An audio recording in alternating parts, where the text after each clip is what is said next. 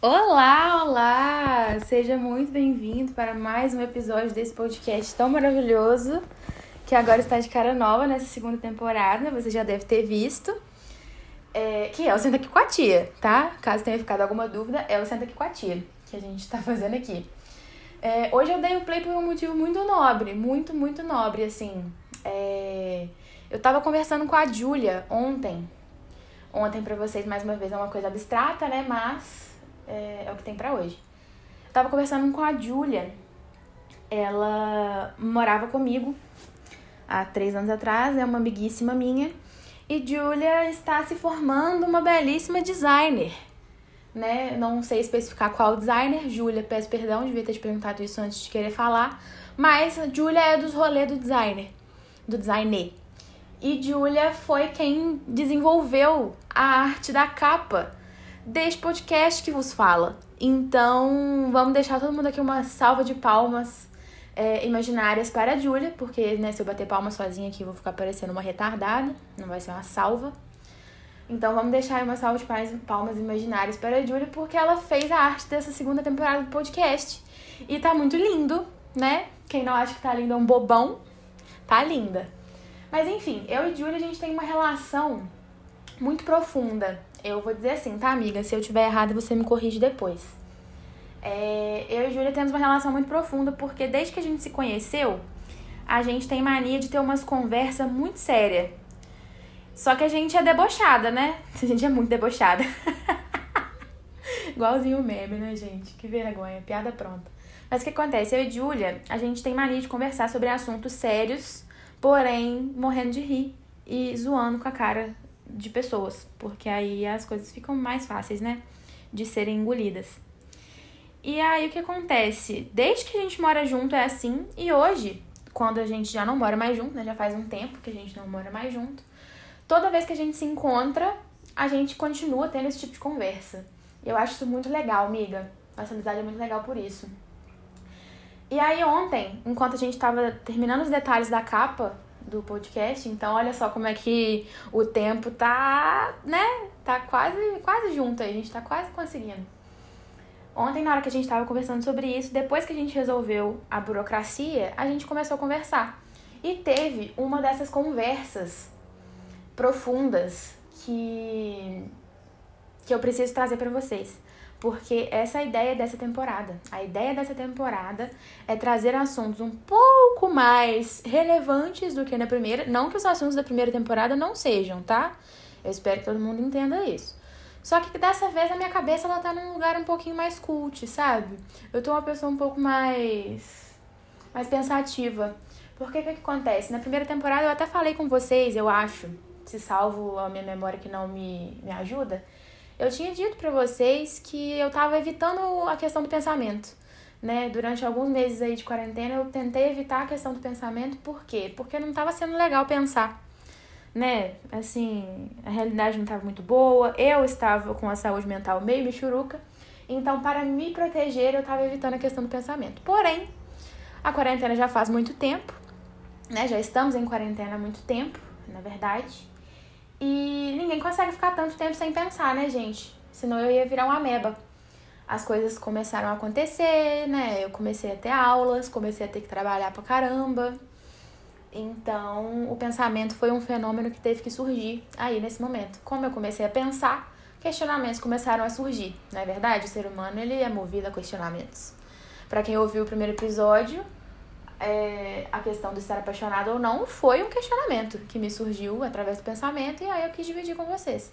E a segunda temporada nada mais é, nada mais será, eu acho, não confirmo nem, nem nego nada, será isso. É, alguns questionamentos que eu me faço durante meu dia a dia e eu quero trazer para vocês. Alguns deles terão mais significado do que os outros, isso para você ou para mim mas teremos assuntos um pouquinho mais sérios. E aí eu vou fazer de tudo para tentar manter o meu bom humor, se é que ele existe. Se você aí que tá me ouvindo me acha engraçada, essa é a hora de você me falar isso, porque é um traço da minha personalidade que eu ainda não tenho certeza se eu sou uma pessoa engraçada. Eu tento, sabe? Mas às vezes isso pode dar errado. Mas enfim, sem mais delongas, porque, né? Já se passaram aí alguns minutos é, de introdução, mas eu precisava, eu me senti na necessidade de introduzir essa segunda temporada para vocês, para vocês estarem alinhados comigo. Porque o tema alinhamento é uma coisa que está em voga na minha vida ultimamente, nos últimos dias. Até usando palavras chique eu tô hoje, gente. Que absurdo. Mas não vai ser sempre assim, não, tá? Não costuma não. É, mas enfim, no, no, voltando lá no assunto da Júlia, é, a gente teve uma discussão muito bacana ontem. E não é uma discussão só de ontem, né? A gente discute isso já faz um tempo e ontem a gente teve umas constatações bonitinhas que eu quis trazer. Que é sobre o nosso limite. É, a gente vai falar muito sobre isso nesse podcast, nessa temporada, porque é uma coisa que eu tenho me questionado e estudado muito ultimamente. Então vai aparecer sempre, além de outras coisas. É essa questão do autoconhecimento. A gente, eu acho que eu vou voltar para falar disso melhor em outro episódio, mas as constatações que o autoconhecimento trazem pra gente, né? E esse questionamento o tempo inteiro. Mas o que eu queria falar hoje era sobre o nosso limite. É como que a gente tem que aprender durante a vida a entender qual que é o nosso limite para certas coisas, porque ultrapassar esse limite faz mal, né? Ele adoece a gente ao longo do tempo. E eu digo isso justamente porque eu imagino que meu público-alvo sejam jovens, né? Eu, por exemplo, tenho 22 anos, mas imagino que pessoas que me escutam estão nessa faixa aí dos 18 aos 30, pelo menos. Se você tá fora dessa faixa, por favor me avisa, porque vai ser um prazer falar para você também. Mas é, é comum pessoas nessa faixa etária, de 18 a 30 anos, estarem ali no auge da sua vida profissional, né? No auge não, né? No começo barra auge. Igual eu, por exemplo, estou no processo de formação profissional, então é muito demandado de mim que eu estude o tempo todo, que eu trabalhe pra caramba, que eu pesquise e pipipipopopó né? Além dos meus projetos pessoais, como esse podcast, que querendo ou não me demanda um tempo, como o Rotaract, que é uma esfera também da minha vida. Assim como todo ser humano tem as suas particularidades, né? Cada um tem as suas caixinhas ali de, de coisas na vida. E aí, o que acontece é que às vezes eu tenho a impressão de que falta tempo para fazer tudo, né? Que a gente quer, mantendo uma saúde mental ali. Porque o que acontece? Tá, um dia tem 24 horas. A gente tem compromissos ali naquele dia. Mas se a gente não fizer tudo, a gente nunca será, nunca vai se sentir o suficiente, sabe? A gente tem a tendência. Na verdade, a sociedade tem mania de fazer a gente achar que nada do que a gente produza é suficiente, é suficiente. E aí eu tenho uma ótima notícia para vocês, ou péssima, cada um fica a cargo aí de escolher. A culpa disso tudo é do capitalismo. Para quem me conhece um pouquinho sabe que tudo que eu falo, tudo que eu tento militar nesse mundo acaba chegando, o capitalismo ocupado. Mas isso aí é assunto para outro para outro episódio. Mas o que eu quero dizer é isso, é, a gente precisa ficar consciente de que o nosso limite não é o que impõe. Impõe? Existe? Talvez. Não é isso. É, a gente tem que se entender, a gente tem que nos a gente tem que se testar e entender qual é o nosso limite. Porque muitas vezes a gente ultrapassa, a gente passa dias e dias e anos até ultrapassando esse limite diário e acaba surtando, né? Eu acho que é por isso também que hoje em dia a questão da saúde mental tá tão, tão, tão, tão em voga entre os jovens da cidade. Porque é muito fácil a gente ficar se, se matando aí todos os dias para tentar cumprir expectativas dos outros ou as nossas mesmas, porque a gente também tem expectativas sobre a gente, né?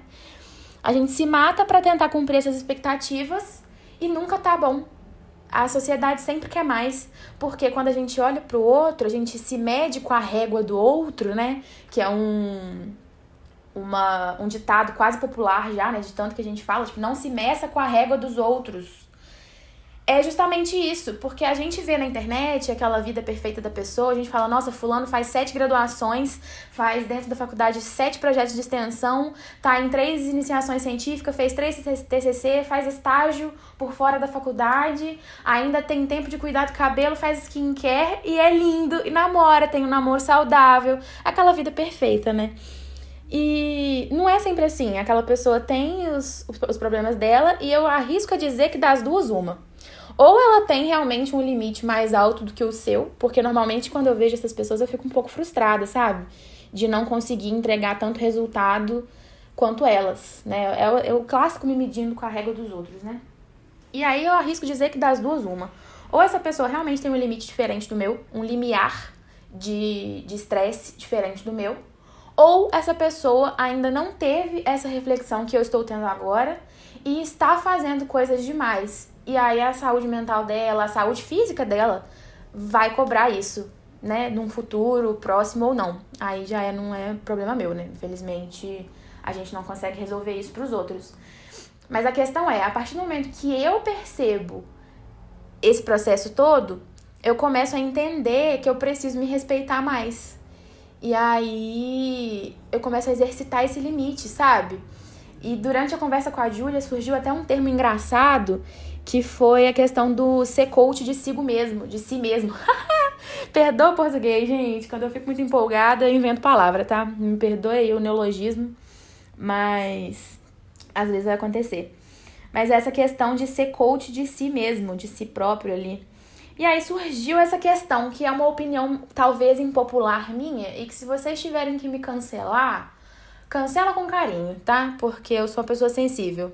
Mas a questão é, o coach o coach o qual a gente fala tanto mal. E eu vou dedicar alguns segundos desse podcast, talvez minutos, para xingar a instituição coach.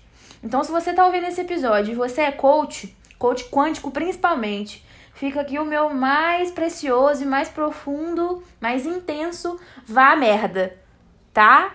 Vá a merda porque você está estragando uma área da psicologia que tinha muita coisa boa para oferecer. Então você cagou, não, você não tá estragando, você já estragou, você cagou numa área da psicologia que tinha muita coisa para oferecer, tá?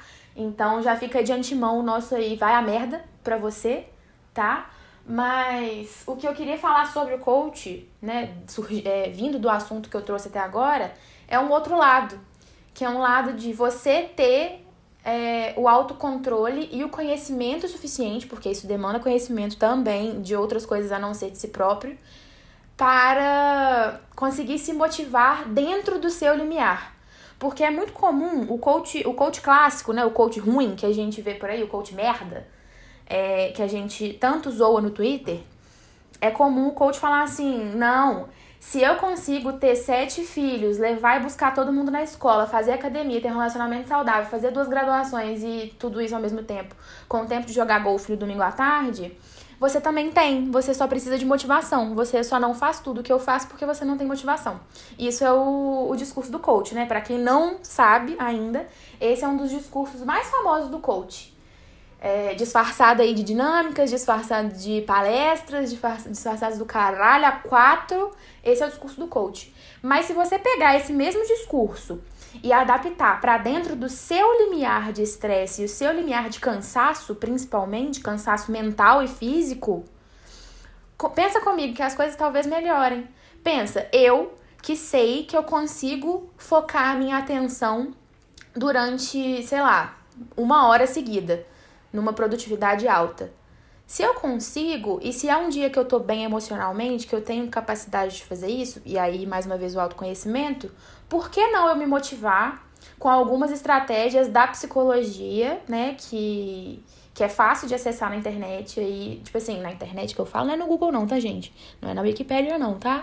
Artigos científicos, vamos, vamos apoiar a ciência, por favor. É, vamos apoiar a ciência porque se a gente não fizer, né, quem vai fazer? O presidente que não é.